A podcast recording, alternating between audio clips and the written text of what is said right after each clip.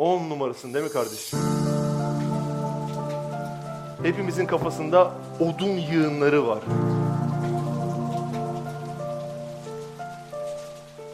Dersin konusu bugün şu. Bize hiç faydası olmayan veya çok az faydası olan şeyleri bütün vaktimizi gömüp olmazsa olmaz diyebileceğimiz, ahirette bizi ciddi sıkıntıya sokabilecek şeylere olan ilgisizliğimiz. Hepimizin kafasında odun yığınları var. İşe yaramayacak bilgilerle dolu. Bakın size zamanla ilgili birkaç şey anlatacağım. İstatistik gibi bir şey yapmışlar. Çok ilginç bir şey Cem abi. 70 sene yaşayan birisinin ömrü nerede geçiyor? 26.3 yıl boyunca çalışıyor. Yani dünyaya çalışıyor, rızkını çıkartıyor diyelim biz ona.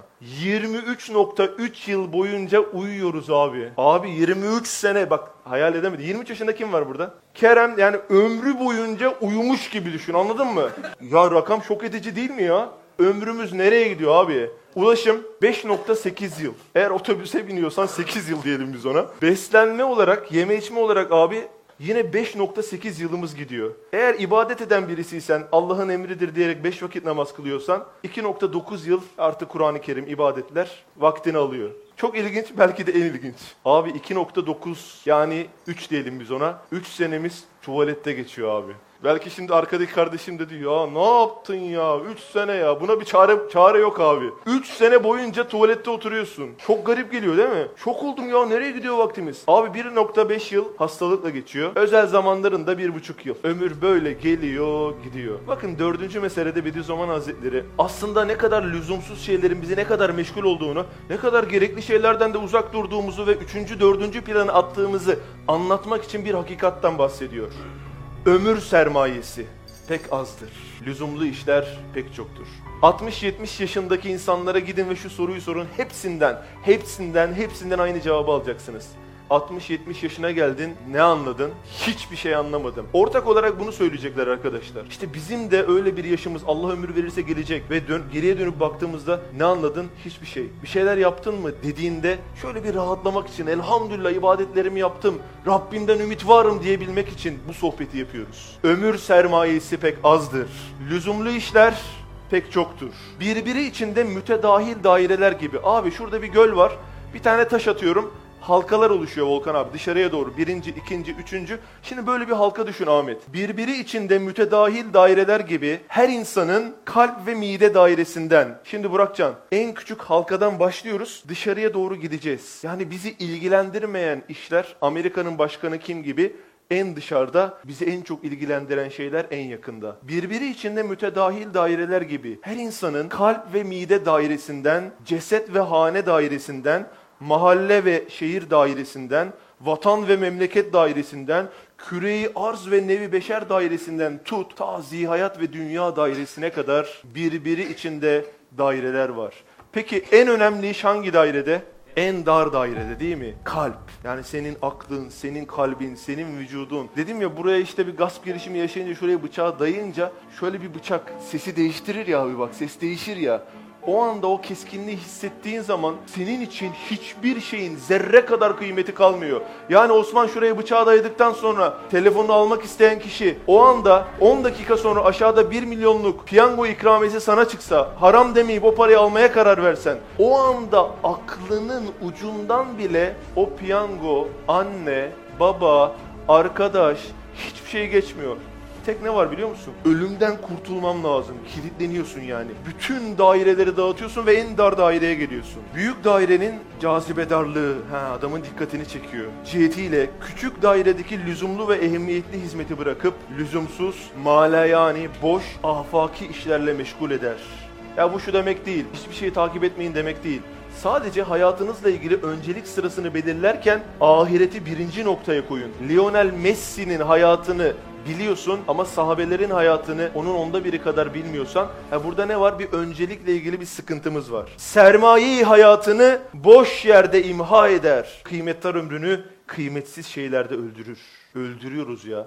Yedinci şu anın başında Bediüzzaman Hazretleri diyor ki arkadaşlar ve men halaktul cinne vel insa illa liyabudun ayetini tefsir ederken diyor ki insanın bu dünyaya gönderilmesinin hikmeti ve gayesi Halık-ı kainatı, kainatın yaratıcısını tanımak ve ona iman edip ibadet etmektir. Bunun için geldik abi. Unutuyoruz.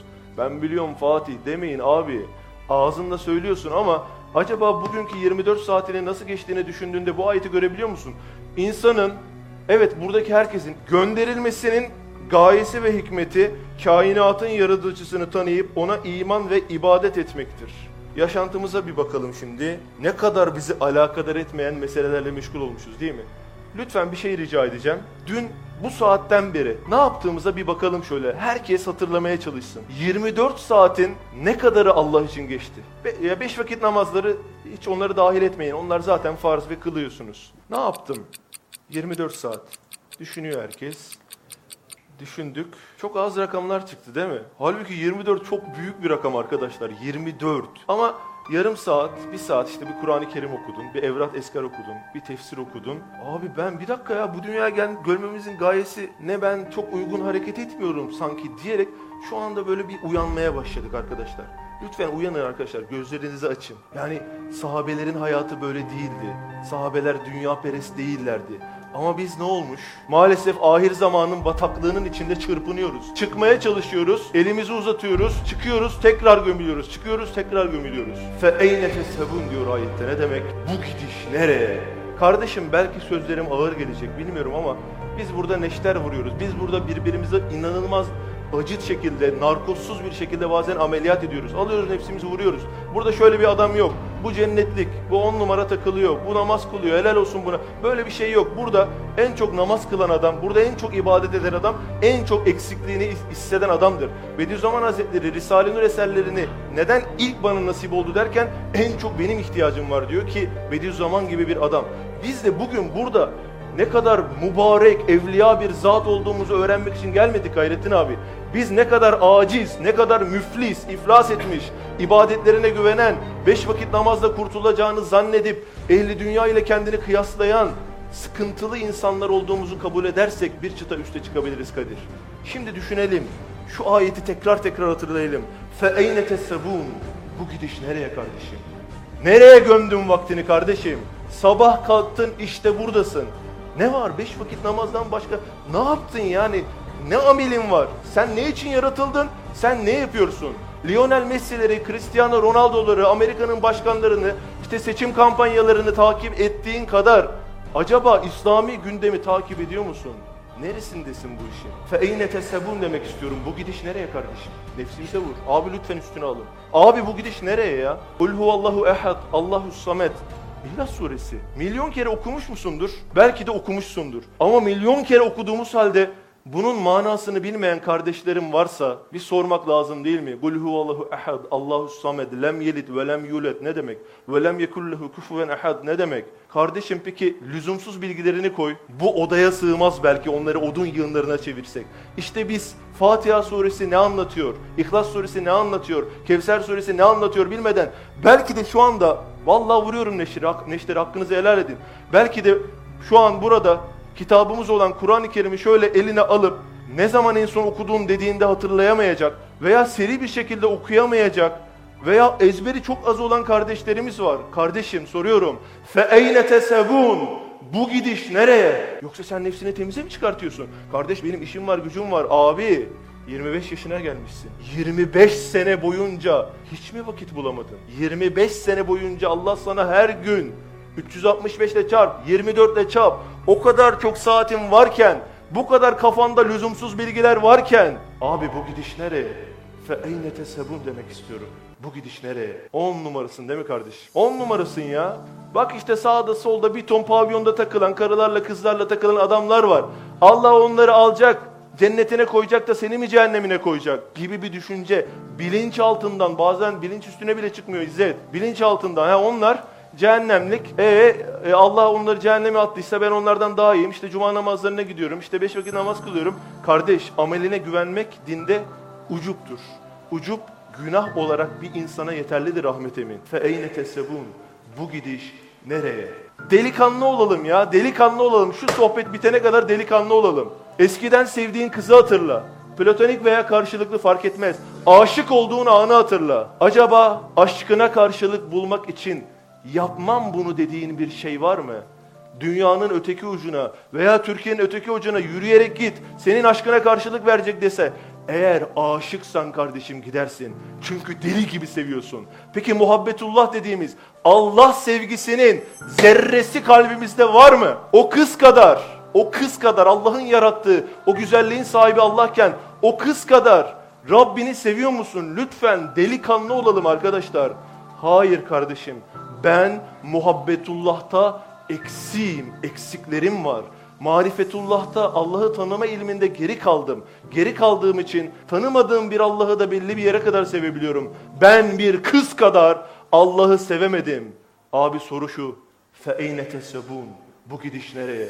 Sabah namazına bile burada kalkmakta sıkıntı yaşayan kardeşlerimiz var. İşe geç kalma ve okula geç kalma noktasında bir sıkıntı yok. Ama sabah namazı sanki önemsiz bir şeymiş gibi. Veya beş vakit kılmayan bile arkadaşlarımız burada olabilir. Kardeşim bu gidiş nereye? Fe tesebun. En son ne zaman teheccüde kalktın abim? Evet sana diyorum abi evet sen. En son ne zaman kalktığımızı hatırlayamayacak kadar kendimize güvendik mi? Yırttık mı ya? Yırttık mı? İmanın tamam mı kardeşim? İmansız ölürsen nereye gidiyorsun İzzet? Ebedi cehenneme gidiyorsun. Şöyle mi düşünüyorsun yoksa? Yurt dışındaki insanlar işte imansız onlar ebedi cehennem. Biz önce cehenneme gireriz en kötü ihtimalle sonra cennete gireriz. Kardeş gerçek müminsen evet cehennemde günahlarının bedelini ödedikten sonra cennete gireceksin. Ama gerçek mümin değilsen eğer imanında sıkıntı varsa benim de varsa biz cehennemden hiçbir zaman çıkmayacağız. Ve Bediüzzaman Hazretleri sekeratla ilgili bir bahs anlatırken bir yerde bir keşfel kubur velisinin yani ölen insanların Allah'ın izniyle nereye gittiğini kalp gözüyle görebilen bir insanın gördüğü şeyi anlatıyor. Diyor ki bir yerde bir keşfel kubur velisi 40 kişiden birkaç kişinin kurtulduğunu müşahede etmiş.